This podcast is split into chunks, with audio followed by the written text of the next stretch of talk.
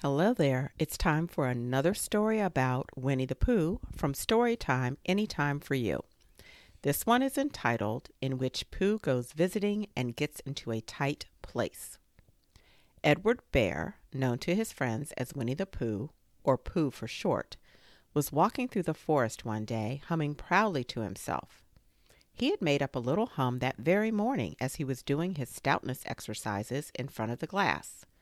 Tra la la, tra la la, as he stretched up as high as he could go. And then tra la la, tra la, oh, la, as he tried to reach his toes. After breakfast, he had said it over and over to himself until he had learnt it off by heart. And now he was humming it right through properly. It went like this Tra la la, tra la la, Tra la la, tra la la, run tum tiddle um tum, tiddle iddle tiddle iddle tiddle iddle tiddle iddle rum tum tum tiddle um. Now he was humming this hum to himself and walking along gaily, wondering what everybody else was doing and what it felt like being somebody else, when suddenly he came to a sandy bank, and in the bank was a large hole. Aha, said Pooh. If I know anything about anything, that hole means rabbit, he said. And rabbit means company, he said. And company means food and listening to me humming and such. So he bent down and put his head into the hole and called out, Is anybody at home? There was a sudden scuffling noise from inside the hole and then silence. What I said was, Is anybody home? called out Pooh very loudly. No, said a voice, and then added, You needn't shout so loud. I heard you quite well the first time. Oh, bother, said Pooh. Isn't that anybody? Isn't there anybody here at all? Nobody. Winnie the Pooh shook his head out of the hole and thought for a little, and he thought to himself, There must be somebody there, because somebody must have said nobody. So he put his head back in the hole and said, Hello, Rabbit. Isn't that you? No, said Rabbit in a different sort of voice this time. But isn't that Rabbit's voice? I don't think so, said Rabbit. It isn't meant to be. Oh, said Pooh. He shook his head out of the hole and had another think, and then he put it back and said, well, could you very kindly tell me where Rabbit is? He has gone to see his friend Pooh Bear, who is a great friend of his. But this is me, said Bear, very much surprised. What sort of me? Pooh Bear. Are you sure? said Rabbit, still more surprised. Quite, quite sure, said Pooh. Oh, well, then come in. So Pooh pushed and pushed and pushed his way through the hole, and at last he got in. You were quite right, said Rabbit, looking at him all over. It is you. Glad to see you. Who did you think it was? Well, I wasn't sure. You know how it is in the forest. One can't have anybody coming into one's house. One has to be careful. What about a mouthful of something? Pooh always liked a little something at eleven o'clock in the morning, and he was very glad to see Rabbit getting out the plates and mugs.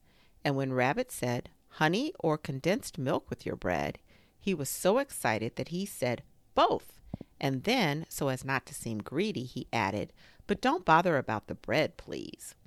And for a long time after that, he said nothing until at last, humming to himself in a rather sticky voice, he got up, shook Rabbit lovingly by the paw, and said that he must be going on.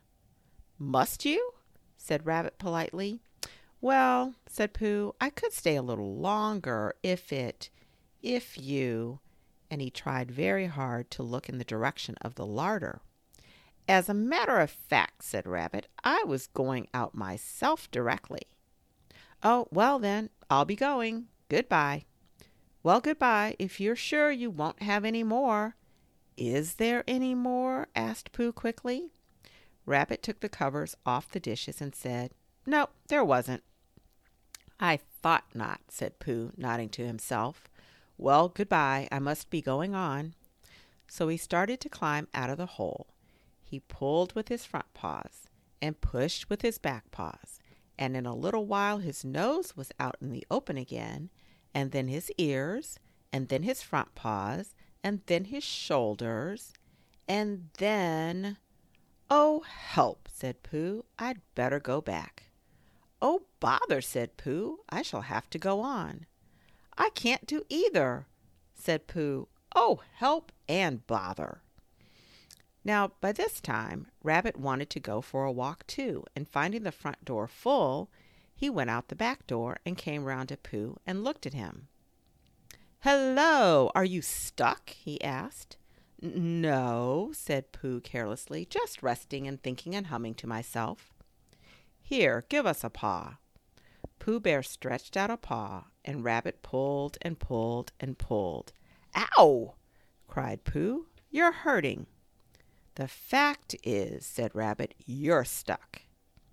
It all comes, said Pooh crossly, of not having front doors big enough. It all comes, said Rabbit sternly, of eating too much. I thought at the time, said Rabbit, only I didn't like to say anything, that one of us was eating too much, and I knew it wasn't me. Well, well, I shall go and fetch Christopher Robin. Christopher Robin lived at the other end of the forest, and when he came back with Rabbit and saw the front half of Pooh, he said, Silly old bear, in such a loving voice that everybody felt quite hopeful again. I was just beginning to think, said Bear, sniffing slightly, that Rabbit might never be able to use his front door again, and I should hate that, he said. So should I, said Rabbit. Use his front door again? said Christopher Robin. Of course he'll use his front door again. Good, said Rabbit. If we can't pull you out, Pooh, we might push you back. Rabbit scratched his whiskers thoughtfully and pointed out that when Pooh was pushed back, he was back, and of course nobody was more glad to see Pooh than he was. Still, there it was. Some lived in trees, and some lived underground, and You mean I'd never get out? said Pooh. I mean, said Rabbit, that having got so far, it seems a pity to waste it. Christopher Robin nodded. Then there's only one thing to be done. We shall have to wait for you to get thin again. How long does thin getting thin take? said Pooh anxiously. About a week, I should think. But I can't stay here for a week. You can stay here all right, silly old bear. It's getting you out which is so difficult. We'll read to you, said Rabbit cheerfully, and I hope it won't snow. And I say, old fellow, you're taking up a good deal of room in my house. Do you mind if I use your back legs as a towel horse? Because I mean, there they are, doing nothing. It would be very convenient just to hang the towels on them. A week? said Pooh gloomily. What about meals? I'm afraid no meals, said Christopher Robin, because of getting thinner, because of getting thin quicker. But we will read to you. Bear began to sigh and then found he couldn't because he was so tightly stuck, and a tear rolled down his eye as he said, then would you read a sustaining book such as would help and comfort a wedged bear in great tightness? So for a week, Christopher Robin read that sort of book at the north end of Pooh, and Rabbit hung his washing on the south end. And in between, Bear felt himself getting slenderer and slenderer. And at the end of the week, Christopher Robin said, Now, so he took hold of Pooh's front paws, and Rabbit took hold of Christopher Robin. And all Rabbit's friends and relations took hold of Rabbit, and they all pulled together. And for a long time, Pooh only said, Ow! And Oh!